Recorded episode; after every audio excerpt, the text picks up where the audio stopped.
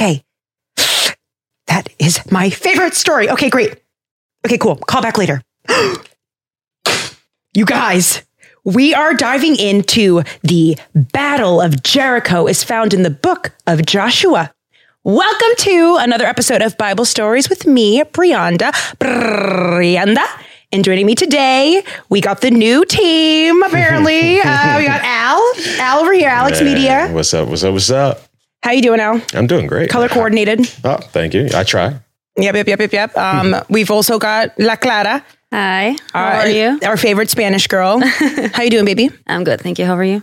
Girl, I am ready. I, I was telling Alex on the way here, I was on the train and I was listening to my gospel music, uh, Maverick City Music. Hello. Um, and I felt the Holy Spirit tell me that I was going to take the passenger seat today.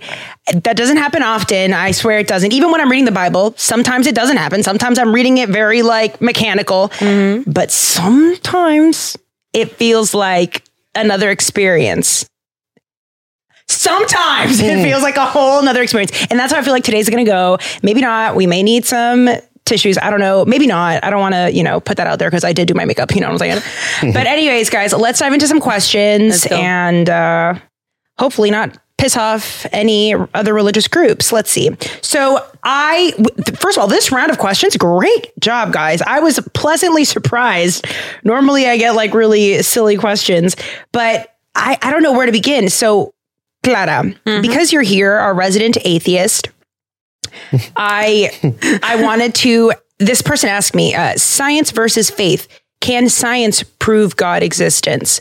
Before I give my what my response would be, again, I'm not a pastor, I'm not a theologian, I'm a regular girl, I'm an actor, I'm an entertainer who enjoys talking about philosophical ideas and shit.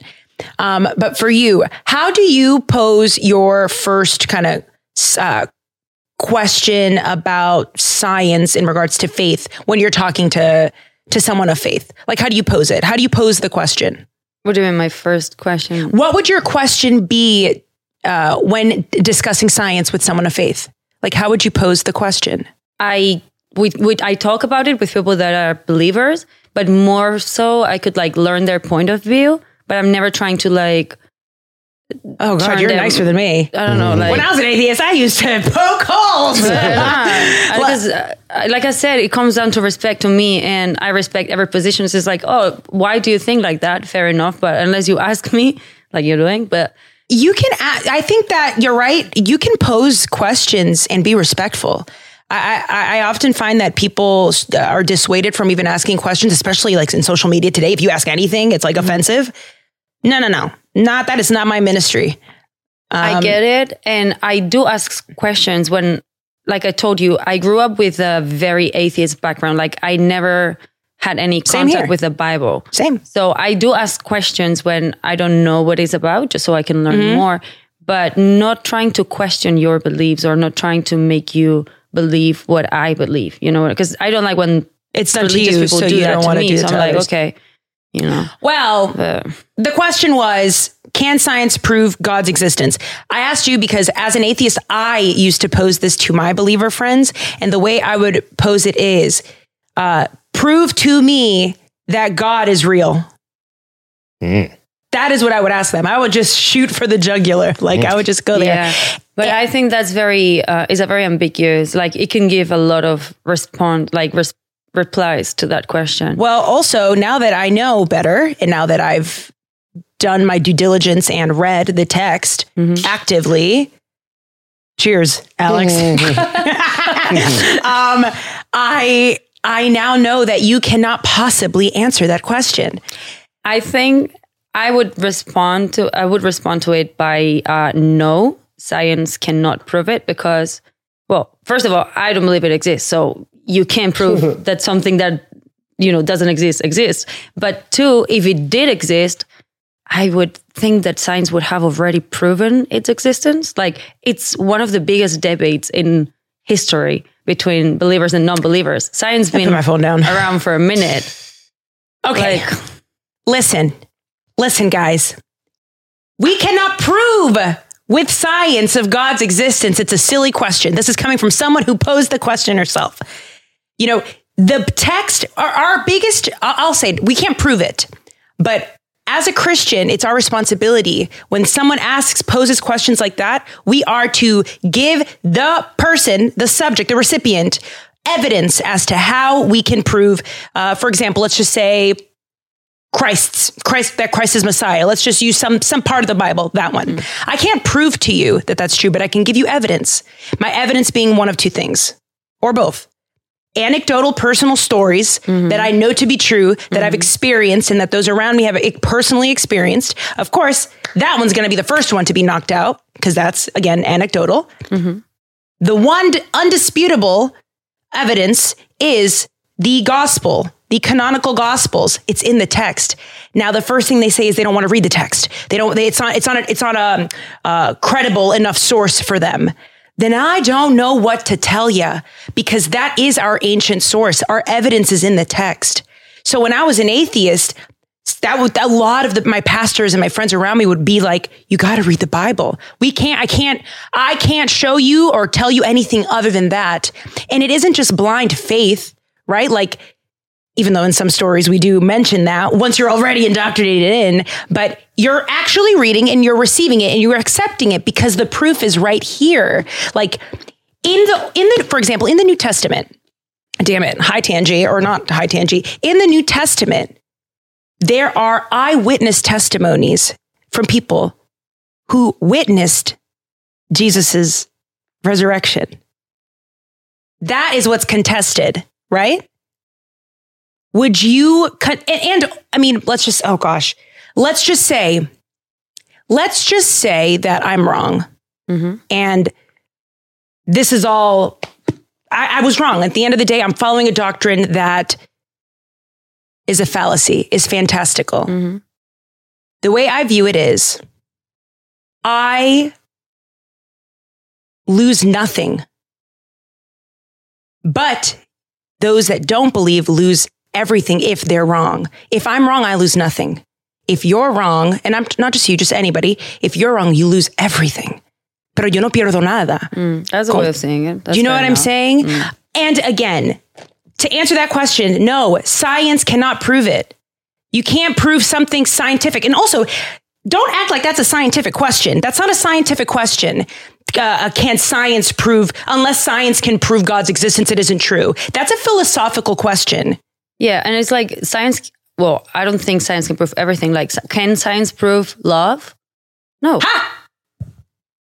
Wow. same shit. Mm-hmm. Clara, that's beautiful. Yes. No, but that's really profound. When I know, okay, how can you tell when you love someone? What's your first indicator? What, how do you know? Yeah, I don't. I don't know. It's like a. it's a combination of things. But you never you never go to a scientific formula to find out if I can trust someone. Exactly. Like I trust Alex because I see the way he moves around other people. I mm-hmm. see the way he behaves. The- these are things that are outside of science. Science is one method to truth, and a totally 100% valid method for knowledge and truth.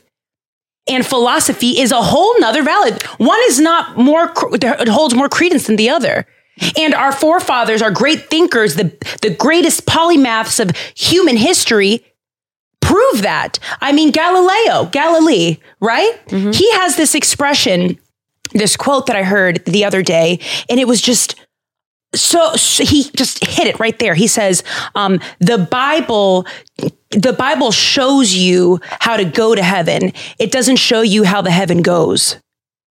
The text is not a scientific text, it's a philosophical one. Mm-hmm. And when you ask, can science prove the existence of God? You're not asking a scientific question, you're asking a philosophical question. So I guess the response would be no. Yeah. Science cannot prove the existence of mm. God. It can't. That that's how I would answer that in short, right? But just to expound a little bit mm. on that, because that's that's what gets. When I remember it as an atheist, those were the questions that like would keep me the furthest away from God. And I knew nothing about science. I was dumb. You know what I'm saying? I was, I was still dumb. And have, have to, dude. Last week we asked you about something. You were like, "I believe in science," and then you're like, "I mean, I'm not a scientific." Yeah, I mean, but you were it's honest. true. and it's true. it's, it's like, wow, is that what's is that what's stopping you from reading the text? Is something that you yourself don't even know about?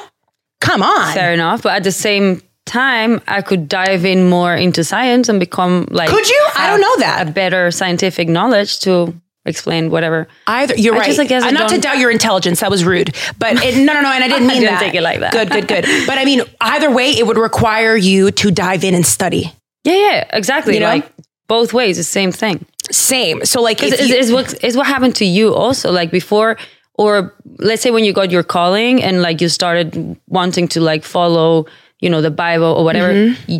From that point to today, you've done a whole lot of study of the Bible. So right now, you know more than you did, Of course. a year ago or two years ago. That's a good point. It's the same thing. Yeah, it. I don't think it's it's mu- much like any other form of knowledge. It's a it's applied learning. You know, it's I'm not. It's not just blind faith. Like, but that's what prevents me from thinking that this is a cult. Because when you think when people use it as an as an insult, you know, you're just in a cult or whatever. That for me is like blind manipulation. This is so not that for me. This is like, no, I, I'm reading the text, I'm studying the word.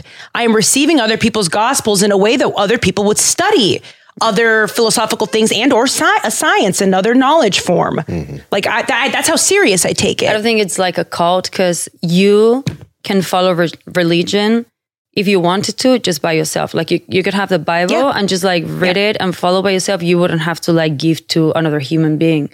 You know what I mean? Whereas in a cult, you have to follow like a structure within Yeah. that cult You have to give back to a human being back there, and you're not allowed to just study and learn by yourself if you wanted to. So I don't think it's a cult. All right, next question.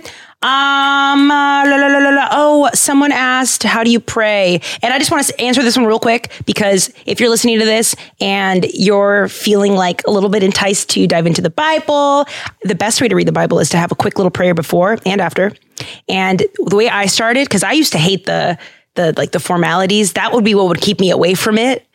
Um, I I you see me saying, "Hey, Father." The reason why we have this bu- the the phone bit is to he, like make a relationship with God seem as approachable as possible. Like God is a phone call away. So th- th- at the beginning, ask ask all the questions you have.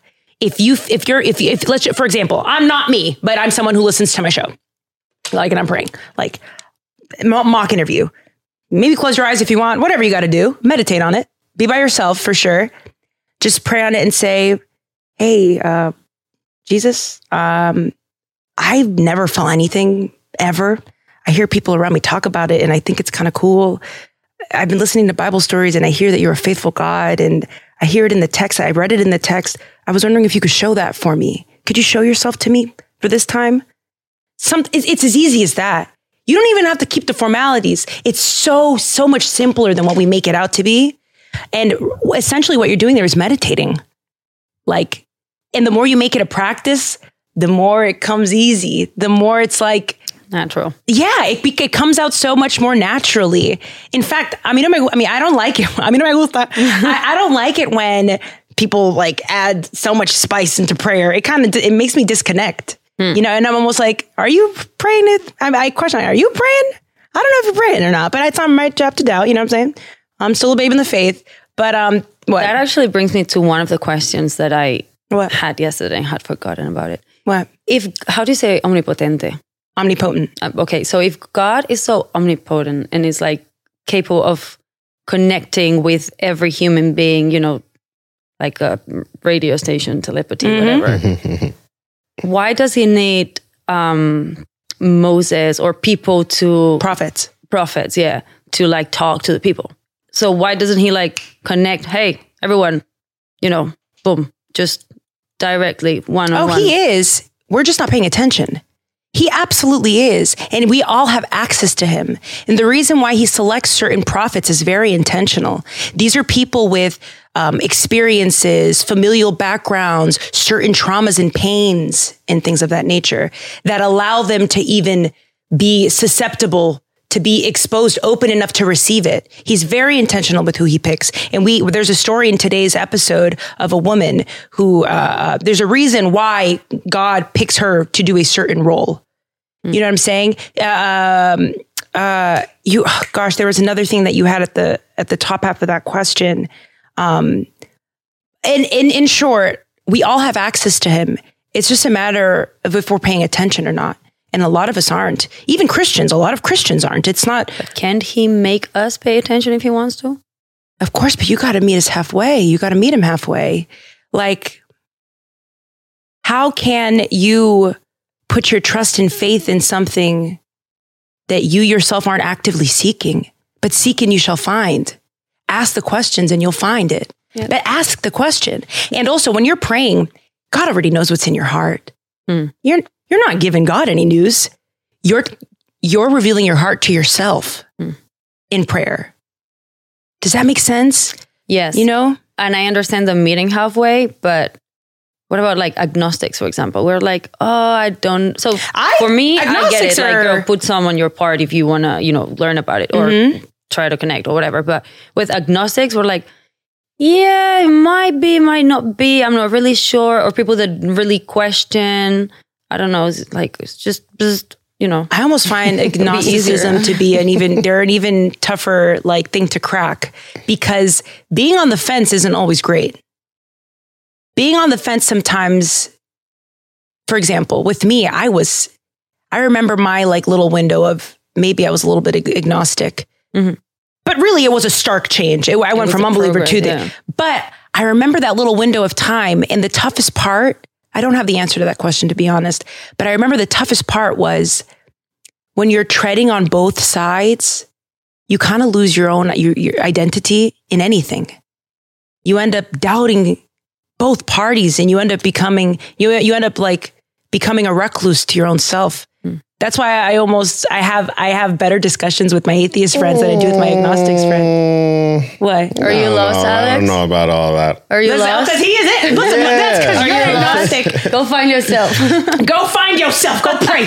I was just saying, I got to give Alex a Bible. I want to give the both of you guys a little Bible just to like have there if you want. Please, Please. don't use it as a coaster. A, brand Yeah, Bible don't. with uh, I- Brianda I would- memory, like I a souvenir. suggest- Merch is my face on the Bible. No. Oh my oh God, oh my, never. yeah, you can't. do No, no, do not do that. Oh God, please forgive me for that. I did not mean that. That was a bad joke. Oh my God, these feathers are getting me hot. Anyways, do, do we have time for another question? Let's see. Um, how do you know when you get the feeling when you get the call? This could be the the last question. And obviously, this is different. You haven't had the call. How do you know when you get the feeling? Oh, that's a tough one. Oh, my, why did I pick that one? Crap. You gotta be high on acid or something. Um, no, but I think that psychedelic medicine is, uh, definitely exposed me to a lot of things that I otherwise may not have uh, been privy to as quickly with the intensity. I would have gotten there anyways. And I believe that to be true had I continued praying, had I continued going to church. But th- that first calling feels like a, a deep remembering. The, the way I ended last week's Deuteronomy episode, like I wrote that kind of, I took it out of my journal. Like it just feels like a deep knowing. Some people actually hear it, like audit, auditory, they actually hear it. For example, today on the, the, on the train, I heard something, but that's something that took me three years to develop. I was not there at the beginning. At the beginning, it was a, a feeling, it was intuition. I'm not gonna like act fake and be like I saw colors and whatever. Like it just felt like a deep, familiar feeling. And the reason why so many people like seek God when they're down in the dumps, when they're don't know when they're gonna get their next meal, when their parent is about to die. But the reason why why those people, why God caters to the lowly is because there it's such a a vulnerable, open, wounded space. That's where God sits in and and and, and wiggles his way and sits right there. That's why yeah, God caters to the lowly. So anytime you're in a place of discouragement or deep anguish, sadness, ooh, it's going to sound really messed up to say now, but that's the breeding ground for for a calling. Like uh, you utilize that, whether whatever you want to call it, but meditate, meditate on that, and who knows, you may feel a calling for yourself. So I hesitate sometimes of chiming in because I'm afraid to offend. I have a skeptic mind where, like, for example, you just said on the train, you actually heard something. And like me, I'm like, all right, there are psychotic people that also hear voices. So what's the difference of you being psychotic or are you hearing from the Lord? That's a good one. I don't think that's offensive at all. I don't think that's offen- I don't think that's I, offensive. you know, I, could I urge you to- saying like maybe you're just psychotic. No, no, no. I don't. And No. here's the thing. I don't. So when you were to, when you were to if you were to pose that question, Yeah. I know I'm not psychotic. See, like, how do we know I'm if kidding, we're psychotic? That was a joke. That was a joke. Yeah. So I've actually mentioned this in previous uh, episodes. When I see, you know, homeless people, we live in New York City, and homelessness is at an all time high, and in LA too, and and and, and in the Bay. Um, and sometimes I see, more oftentimes than not, I see them having conversations with themselves, Mhm. and I think, oh my gosh, what if Maybe they're talking they're God. having a, full on blown conversation with God. What if they know things that we don't? Now, the reason that prevents me from thinking it's an agitated psychosis is because of the deep sensation of, um, like, something's connecting here. If anything, I feel the most sane and fulfilled and I feel like I feel so safe and sane mostly when I am experiencing God's presence, whether it be auditory, which like I said, doesn't happen often, mm-hmm. but when it does, I, I clock it and I just r- journal about it. I write about it. I try and record it. I feel way too at home to feel like I'm at the brink of losing my sanity. That's my experience. And also for those that do have an agitated psychosis and they are speaking, they may be speaking to God. Yeah, you're right. And sometimes I think that our intellectual minds, these developed uh, three pound masses of fat that we have in our brain, sometimes that can cause us a disservice and a disconnect to God, if we're being honest. As we discussed in Deuteronomy, when Moses says that the thinking mind is sometimes the thing that causes us the most division from God. It's just a matter of where you find your truth. What is truth to you?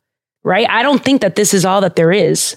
So no, I think that I think that to to to say, oh, agitated psychosis, psychopathy, I think that would be unnecessarily reductive. I think it's a bigger spectrum, not only like sane or psychotic. Like there's, and I also think that um, the mind is very powerful, and it can trick yourself. Do you I'm believe in the mind? Hear Mind to the soul. psychology. No, psychology. Like the the brain, like the muscle. The, I always like, wonder the chemicals.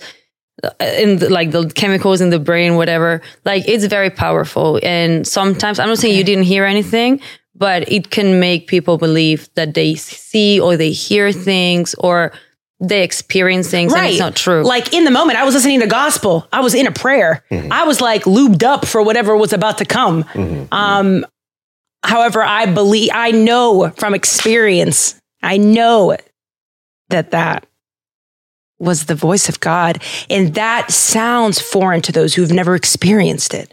I know, I was there.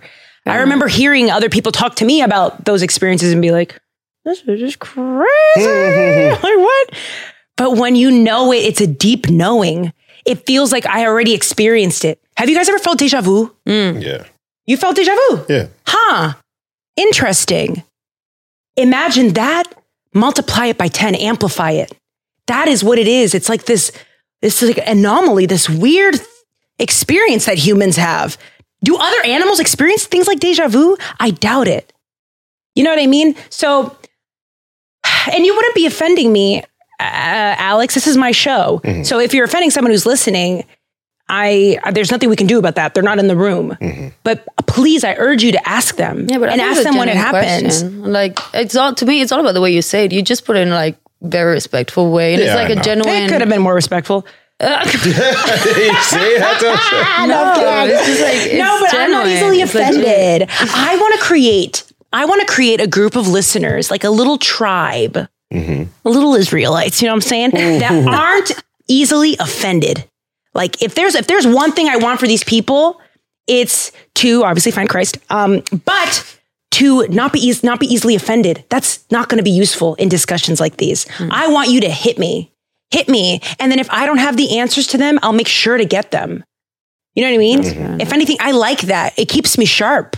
Let mm. me know. So let me dive further into the text. Let me go have longer discussions with my pastors and those that know more than me. Like right now, that question, now I want to go like call up my pastor and hear what he has to Am say I about crazy? that. Yeah, like, oh my God, am I psychotic? That's good. Always, Question, Alex. Did you respond to, on the train when you heard? it? Um,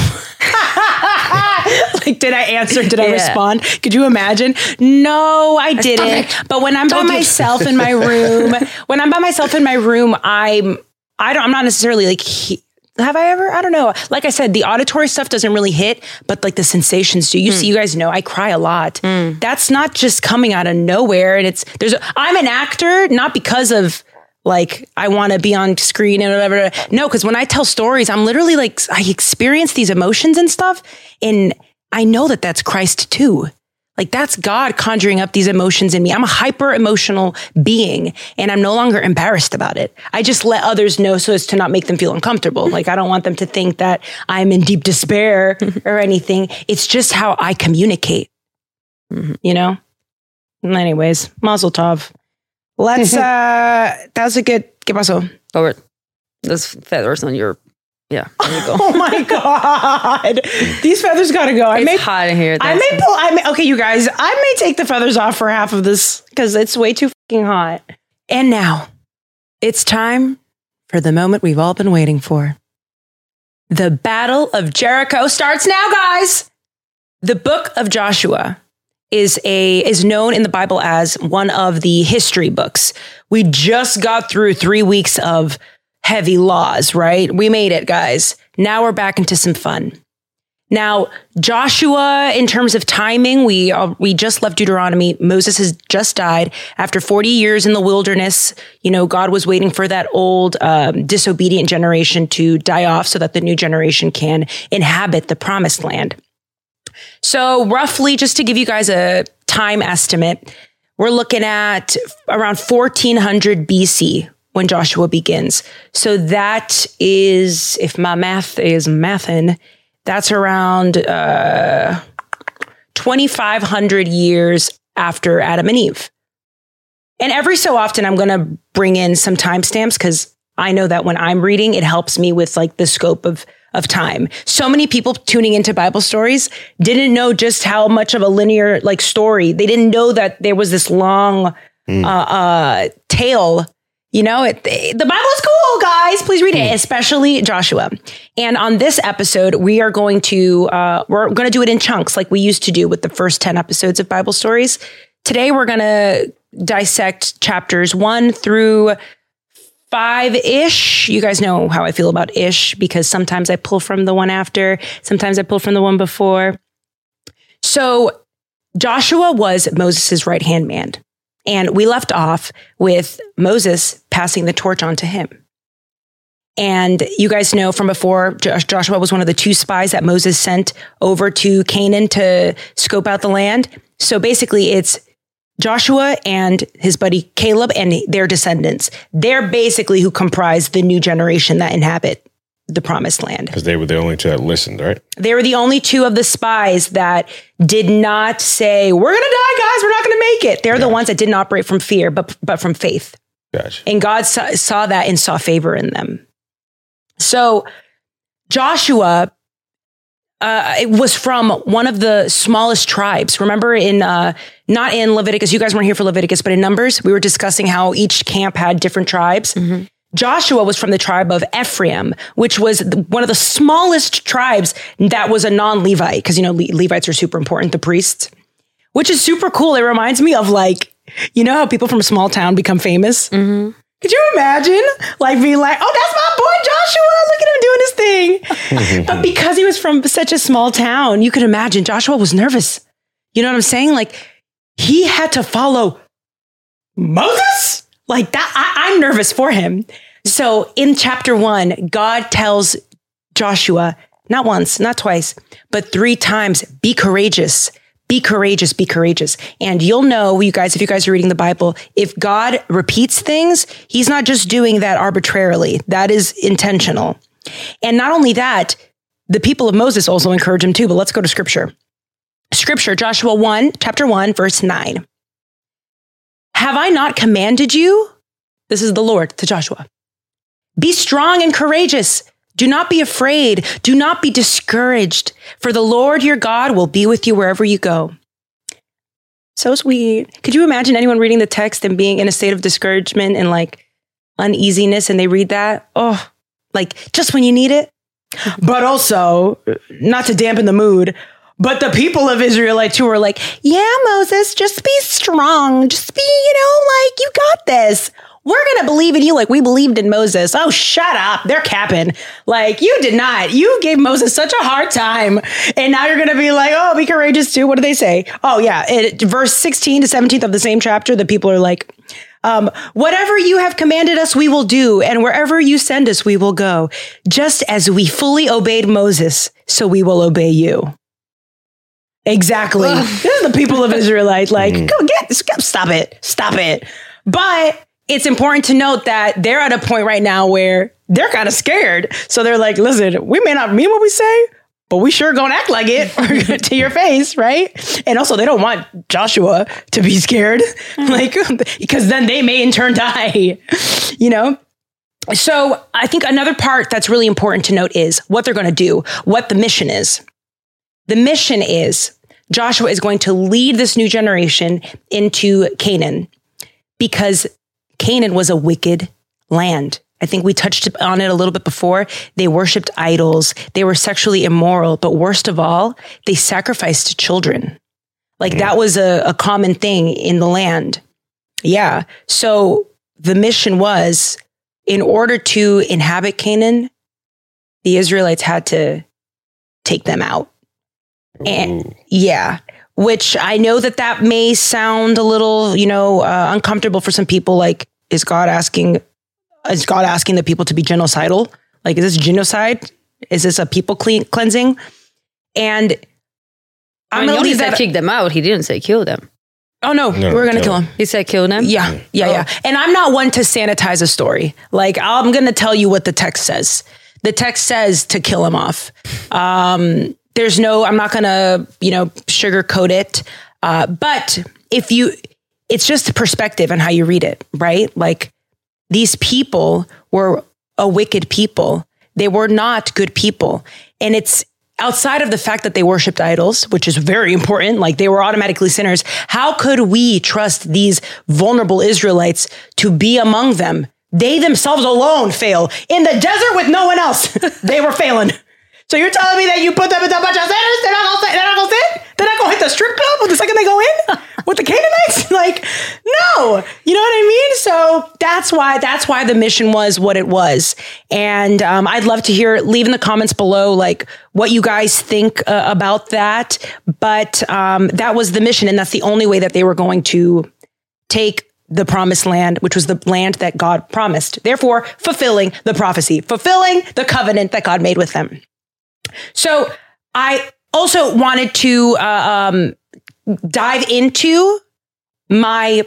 How do I say this? There are five stories in the Bible that are my go-to. Like when I'm on the plane, when I'm traveling, when I'm in the gym. Sometimes I'll like audio listen to it. Five different stories. We're about to dive into one of my favorite stories. Top five favorite biblical stories. Okay. Mm, okay, okay. One of my questions from the top, and I didn't answer it because of this reason alone. She asked me what or what Bible story speaks to you the most, and it's the one that I'm about to talk about right now, and it happens in Joshua chapter two.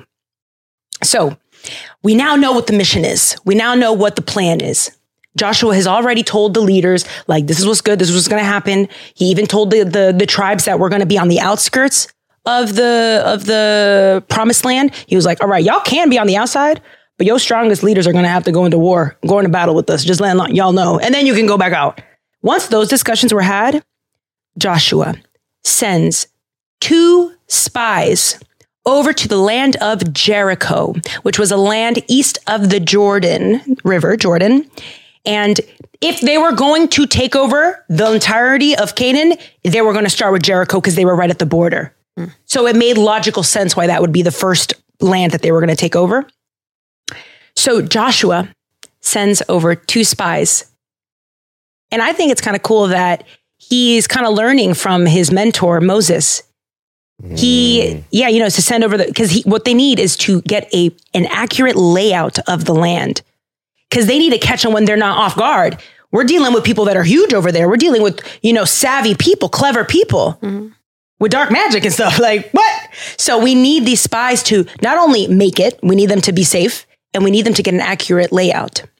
But what I think is kind of cool, and this is how you should be reading the Bible, like actively, is that unlike Moses, because he's correcting what Moses did, Moses sent over 10, remember? Mm-hmm. He sent over two, because he knows that if you send too many people out there, Gonna go crazy. too many champ, but too, the likelihood of one of them either dying, but the likelihood of them coming back and um, doing the same thing that they did before, which was spewing out fear and stuff, that's the kiss of death. Like we said before, the second one person spews out something of fear, a fear mongering statement, like a cancer, it spreads. So that's cool that Joshua knows what Moses did, but he's going to do something a little different this time. I just thought that was so neat that he's already, he's wise. But it's not just because Joshua's wise. The Holy Spirit is working through him. That's God giving him insight. Sentu, you know, is he psychotic? Anyways, so uh, let's dive into scripture. Joshua chapter 2, verses 2 to 3. The king of Jericho was told, Look, some of the Israelites have come here tonight to spy out the land. So the king of Jericho sent this message to a woman, a very important woman, one of the most important women in the Bible. And her name was Rahab. The spies end up going to Rahab's. So Rahab, Rahab, Rahab. Oh, he definitely psychotic. He went to the rehab and everything. Wait, wait, hold on. What's going on? And this is your favorite story too? No, Rahab. Her name is Rahab in the story. And I, I, I, I jumped the gun with going into scripture, but the spies end up going to uh, this woman's house that was the outskirts of Jericho was divided by a, a border, and the border they were like double border. If you guys are watching the YouTube, you can see my hands right now. It's a double border. Rahab lived in between the border, which coincidentally was the perfect spot for them to camp out, so they could scope out the scene. You know, it also was where poor people, poor people would, would lived. The rich people lived inside. Now, here's the thing about Rahab. Rahab was a pagan prostitute. So some people, I'm not saying it's me. I'm not saying it's me. I repeat, I'm not saying it's me. Are saying that one of my other spies, maybe the spies were, maybe the spies were a little horny. I don't know. I'm not saying that, and I don't believe that. I'm just providing you with some some some salacious stories because I have a podcast and I'm trying to get my views up. But the spies go to Rahab's house and uh, seek lodging through her. And Rahab tells them, Oh my gosh, I've heard about you guys. Rahab tells these guys, Oh no, you guys are the Israelites? Come on in, come on. So she goes to lodge them, she houses them. And all of a sudden, we hear the king of Jericho. They go, Hey, we hear some Israelites are in here. Like, the, the- word gets out that there are intruders in the land. Mm. So Rahab goes, All right, you guys, you guys have to go to the roof. Go, go, go, go. She hides him in the roof. And then the officials, the Jericho officials come in, they knock on the door, and they're like, Hey, you, we hear that there are like some Israelites in here. And she goes, Hey, no, no, there's no people here. They they came. I did not know that they're Israelites. They left over there. They move over there by the gate. They're not here. Trust me. I don't know what, What accent is What that? you know accent what? I was thinking? you know, I don't know who I'm offending, but Rahab ain't here, okay? Anyways, she tells them, and she's such a good liar. I don't know if sex workers are good liars, but she answered with the swiftness. I bet you the spies were like, damn, this girl's good. like, she just answered it so well because I'm assuming that's not the first time that she's had to lie to a man. Hmm. You or know? a woman. Or, a wo- wife. or a woman. But hey, listen, if that's her hustle, she's gonna have to do what you got to do in order to make I'm way. Yeah. So after she sends him off, she goes back to the spies and she goes, All right, y'all, they're coming for you. I, I dodged I dodged them. So you guys have a couple, you guys have a window of time, but I just want to let you guys know something. I've heard stories about what God has done for the people of Israelite. She goes, I heard that he split the Red Sea. Is that true? Like all, all these things, message of what happened. got to her, a pagan woman who was not a Hebrew. Like, what? I mean, she's in touch with a lot of people. You know, I would be surprised if it got to someone who's more isolated, but True. you know, a prostitute is in touch with a lot of people, not necessarily only from her city. True, true, true, true. You also can imagine that someone who is where she is at the entrance of Jericho, she probably houses a lot of people from other lands. So that may be how she learned about mm-hmm. the word of God. But you know, we live in a time where there's phones and stuff. This is ancient times. Mm. So the fact that it even the messages got to her with that level of clarity is so neat to me, especially to any Bible readers, because that's what this is. We are trusting God and people's good faith and people's honesty. That's that's that's why this is our ancient source. But uh, let's hop into uh, scripture. So let's dive into scripture to uh, figure out what Rahab tells the two spies. Chapter 2, verse 10 through 11. We have heard how the Lord dried up the water of the Red Sea for you when you came out of Egypt and what you did to Sihon and Og, the two kings of the Amorites. When we heard of it, our hearts melted in fear and everyone's courage failed because of you. For the Lord your God is God in heaven above and on earth below. I'm sorry. I'm sorry, guys. This is a pagan Canaanite prostitute, poor woman who's probably never read any kind of biblical text, has no direct connection to this, whatever, but she had so much faith in that that was true. Like the fact that, some, that, that, that, that God would even call someone like the fact that she's a heroine in this story is unusual. And there's some people who say, oh, she wasn't a prostitute. She was just a servant. She was like, it's like, no, the text says she was a harlot. The text says she was a prostitute. And who knows, maybe we needed that level of that, that kind of person to get this message across. That message that it doesn't matter what your past looks like or what sins you've made in the past. No one's sins can thwart God's grace on you. Nobody. God's grace will always prevail. And it even prevailed on this, on this woman, like who changed the course of history. Because if it weren't for her, those men would have gotten caught. And the two spies wouldn't have been able to report with that level of accuracy. This woman was a hero. Ugh. And when I read that, I remember thinking like, hi, Tanji. Um, like as someone who was not of faith, and I think some of the biggest things that I repent about, and I haven't said this before, but like are the fact of that I spent so many years denying God. And not only denying God, I spent so many years saying God wasn't real. And and I know that atheists have every right to say whatever they say, but now that I'm on the other side, that haunts me. And I probably pray for it every other day. Like it just goes to show me that like no matter what your sins are, God can still use you. I'm not supposed to have a Bible podcast. Just like she wasn't supposed to be this hero. But I trust that this is a part of a bigger purpose. Like that sounds so freaking wishy washy. But when I hear the story of Rahab, it hits, man. We're not perfect. We don't have to be. You know, we don't have to be to to help shepherd people along, man. And I'm curious to know you, maybe later, maybe you can read the text. It's uh, just one chapter. Actually, believe it or not, this is a the high tangy's over, but Rahab is uh, spoken about in four other parts of the Bible. Um, I, I believe it's in Hebrews 11. Uh, they say they reference her her faith. Like no one had as much faith as her. There are people who knew the Bible left and right, but didn't have the amount of faith that Rahab had. You know. And in the book of Matthew, where there's that long genealogy of the line of Jesus, Mhm. Rahab is related to Jesus Christ. Mm. She's actually like Jesus's great, great, great, great, great. I don't know the the generation, but um, great, great grandmother, Hmm. which is so nutty to even think about. She's a part of the holy line.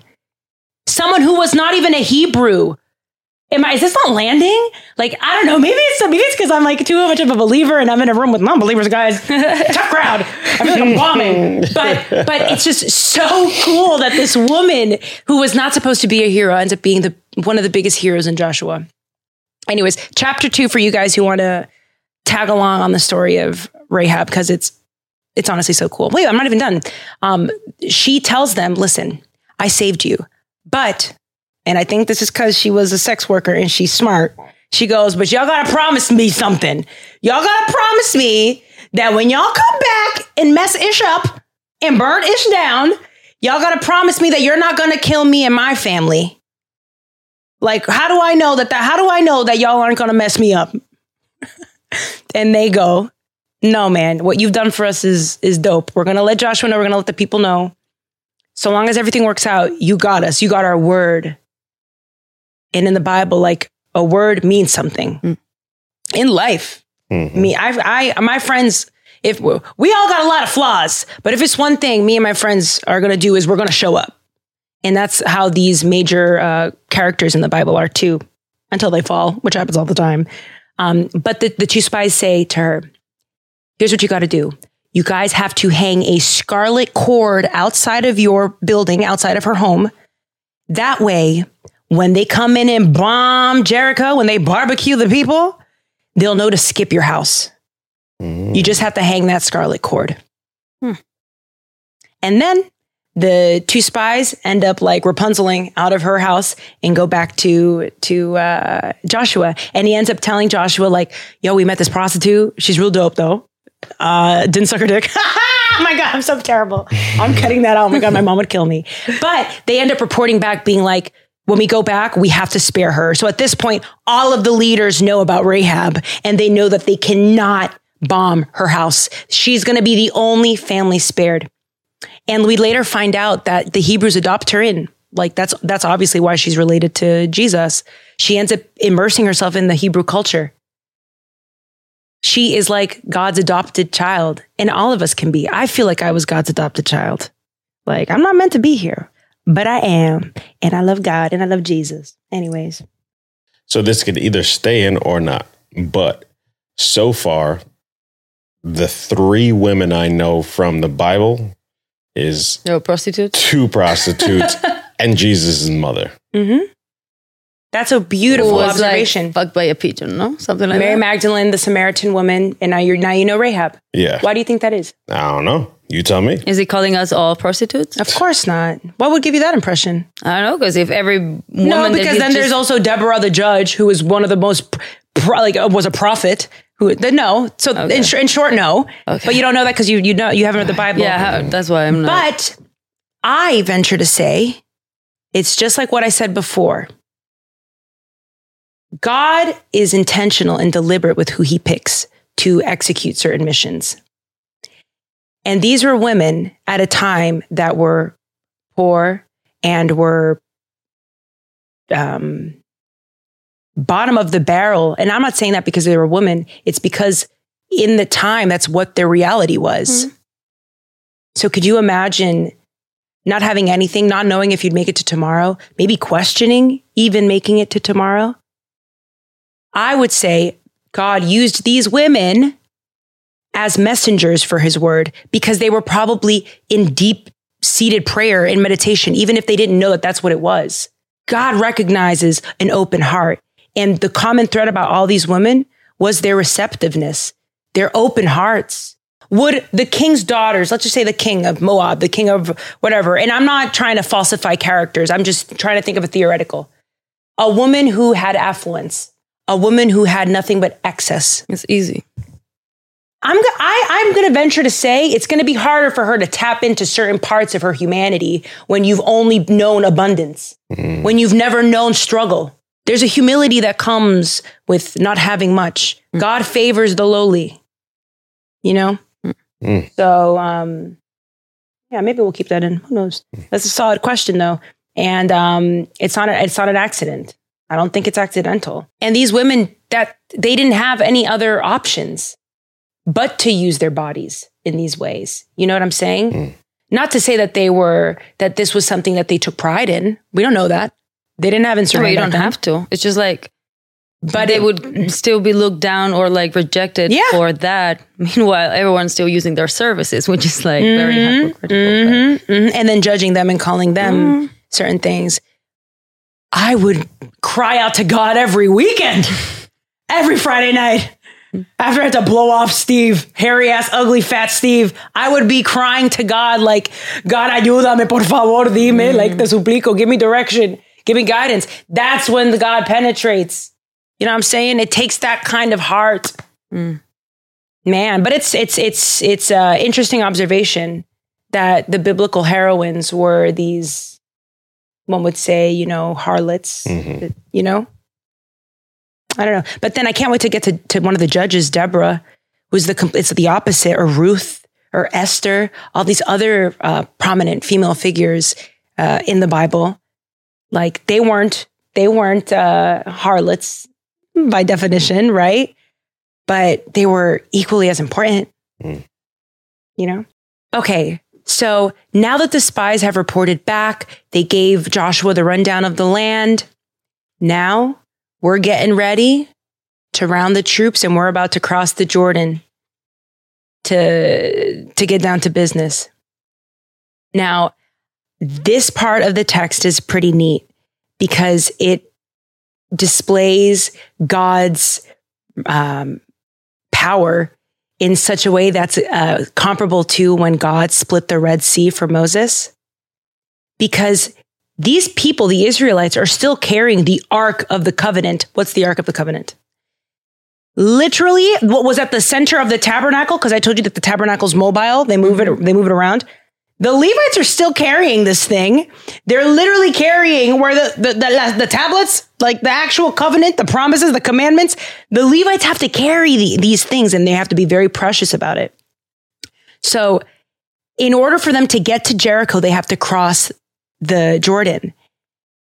And ugh, God is so great. So, during the Red Sea, he parts them and then they walk. But for Joshua and the gang, and especially the Levites, probably Kohathites, carrying the, the Ark of the Covenant, they had to dip their feet first in the water and then the water would stop. I, I, that distinction is, is kind of cool because it's like a metaphor for uh, courage. Like you're just going to have to dive in and trust that it's going to stop. With the Red Sea, it split before. So you saw it. You could see the ground and then you started walking. At this point, it was a little different. At this point, God wants you to practice exercising your courage because you're going to need it, baby. You're going to need it before the Battle of Jericho. I thought that was so neat. Also, at this, at this point in the text, God also sees his Israelites, you know, as they're crossing. I could imagine like God is probably like, oh my goodness, these are my children. They're doing what I told them to do. My baby. Look at them behaving. and wait, and then he refers to them as, for the first time, he refers to them as the nation of Israel. Normally, he re- re- refers to them as the people, the people of Israel. Oh, the you stiff necked people. But this, for the first time, we see God refer to them as the nation of Israel, which I thought was pretty cool. And for me, it was like a nice little break in the Bible. Like, oh, okay, guys, they're doing okay. Now, after they pass the the Jordan, they also experience, or not experience, they celebrate their first Passover in this new land. They're no longer eating the manna bread from rocks and stuff. They're eating the, the produce, the fresh fruits and, and grains from the land, which I think is so cool that God timed that out perfectly. Like he knew exactly when to stop with the manna so that when they got to the land, they could eat from it and celebrate with him. Because what do we know about celebrating? Celebrations, it's a moment to remember.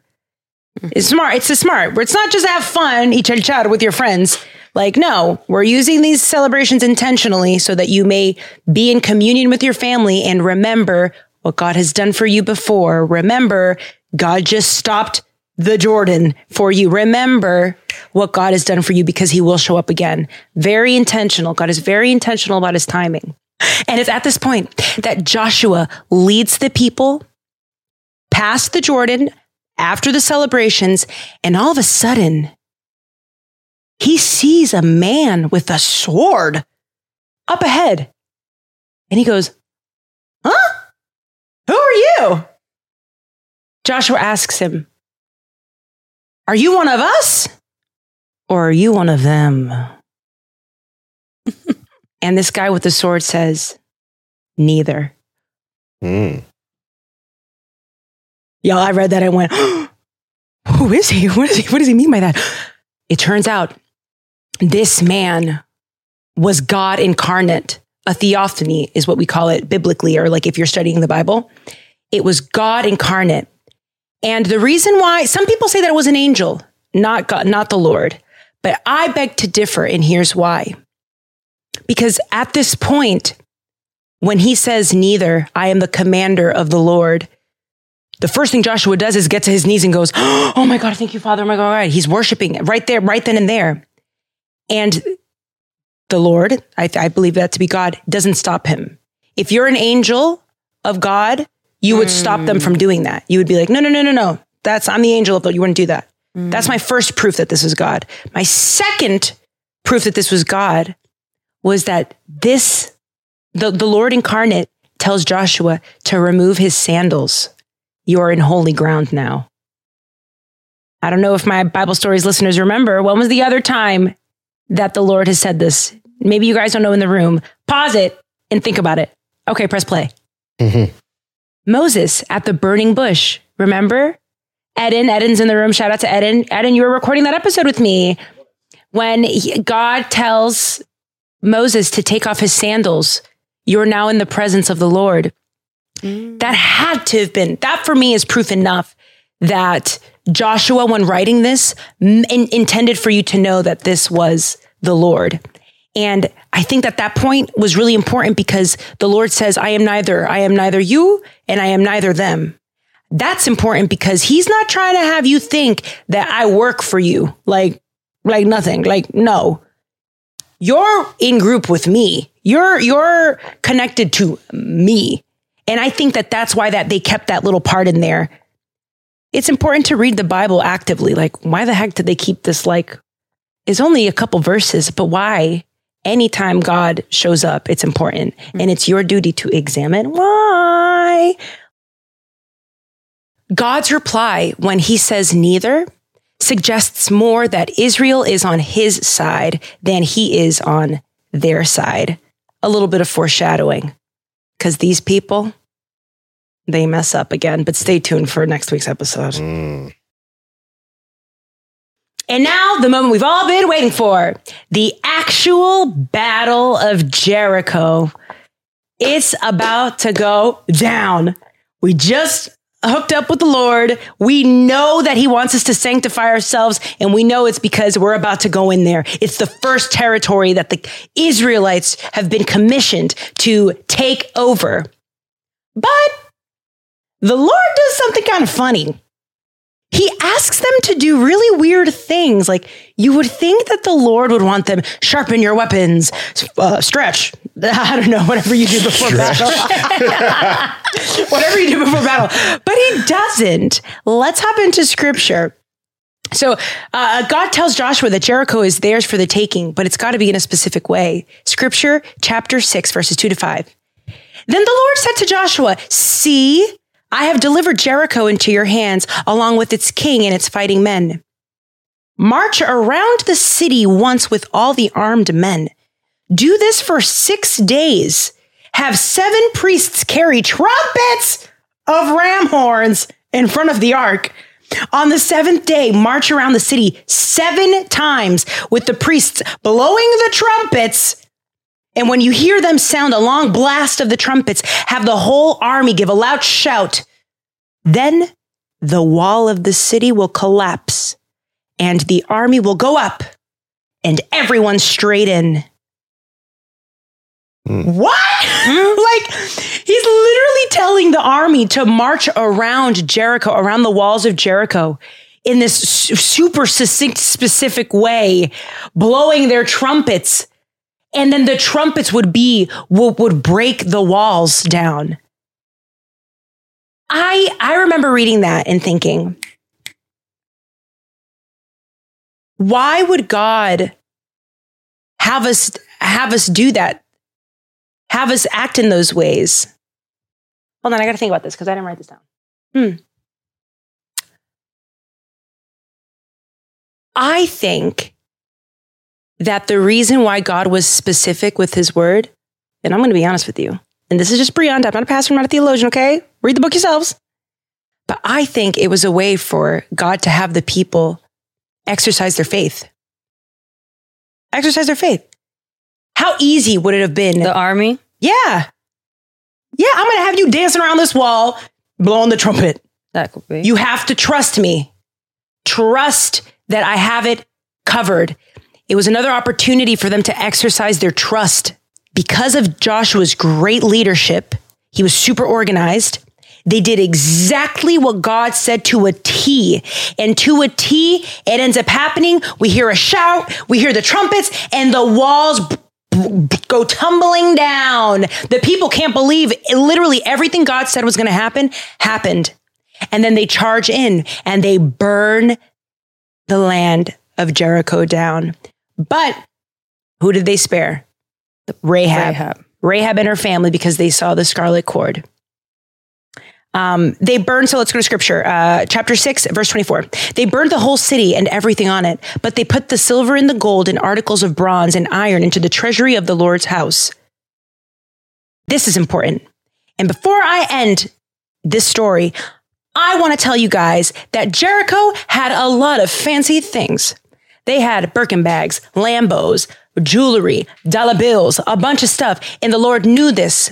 And the Lord told Joshua to tell the people, by the way, when you guys get there and you ransack, none of you are to take these goods and keep them for yourselves.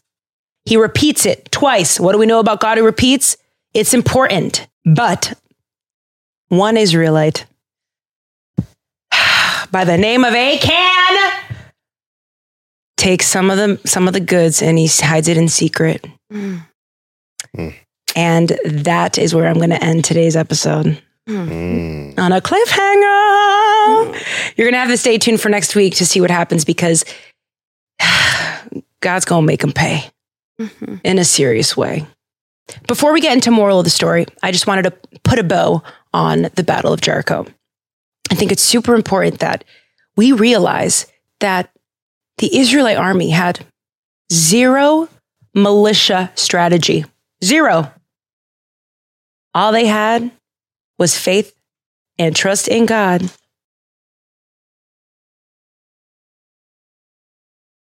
And what God said was going to happen happened. Oh man, if I was if I was there I'd be like so confused, but also so thankful. Like we weren't supposed to win. All these people that aren't supposed to be where they're at are winning. Yo, that is God.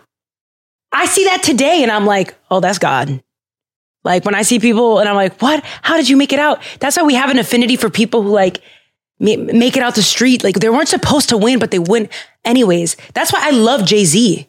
Like I don't even. I'm not even a fan of Jay Z's music, but his story alone is compelling. Like to hear someone who made it out of the projects now be a billionaire. Yeah. Ah! We always root for the underdog. We always do. That's that's that had to have that has to be God. And again, I'm a believer. I fear God. I am a Christian. I understand, but I see that in that. Listen, I'm, that, that's God. Okay, atheist, atheist, atheistiana. That's you. Okay. I just know that that's God. Okay. Now, at this point, Joshua, after the, the battle of Jericho, he puts a curse on them and basically tells them, none of you are to rebuild this land. Okay. None of you. Understood? Pin on that too. Cause again, there's a whole lot of foreshadowing in the book of Joshua. And we find out that they attempt to rebuild it later. That's a future episode.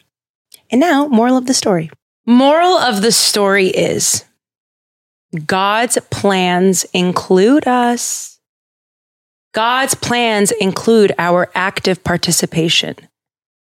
And we can choose not to partake in God's love if we don't want. God will respect that. God respects our individuality. But that's your choice to think that in ancient times, a message about God's miracles and God's delivering of uh, an entire race of people managed to get to the ears, the eyes, and the heart of a poor pagan prostitute in spite of her surroundings, in spite of her experiences, in spite of her beliefs, in spite of who she was supposed to be, she had faith in the Lord. She chose to doubt her doubts and trust in God. Even when we don't know, even when we're marching around a city we don't know with trumpets in the air moving in weird directions, even then, we're expected to trust. And we are well in our right to question and to feel like what we're doing is meaningless. But if you trust in God and if you make trust in something bigger a practice, that looks like obedience. That looks like submission. And the outcome of that, the result of that is this, this deeply profound sense of purpose and joy. Sometimes what God requires of us in obedience is beyond human comprehension, beyond our capacity to even understand. Sometimes it feels like a lesson in learning to trust God with the outcome as opposed to thinking we can achieve it on our own. All right, guys, I had to pull out the book. We're going to end the moral of the story on a on scripture, which is the best way because who cares what I have to say? The book is way more important than whatever comes out of my mouth. Um, now, this comes from one of my favorite letters in the Bible, Corinthians, First Corinthians, written by Paul. And uh, Apostle Paul says something that I think fits so nicely in this week's moral of the story. It comes from uh, 1 Corinthians chapter 1 verse 25. For the foolishness of God is wiser than human wisdom, and the weakness of God is stronger than human strength. Ooh. Hey, Father. Oh, you know, I think it went well. You know, the crew enjoyed it. We talked about the prostitute. Love her. Yeah. Okay. You you want me to you want me to cover up? Okay, I'll just All right, guys. I'll see you next week.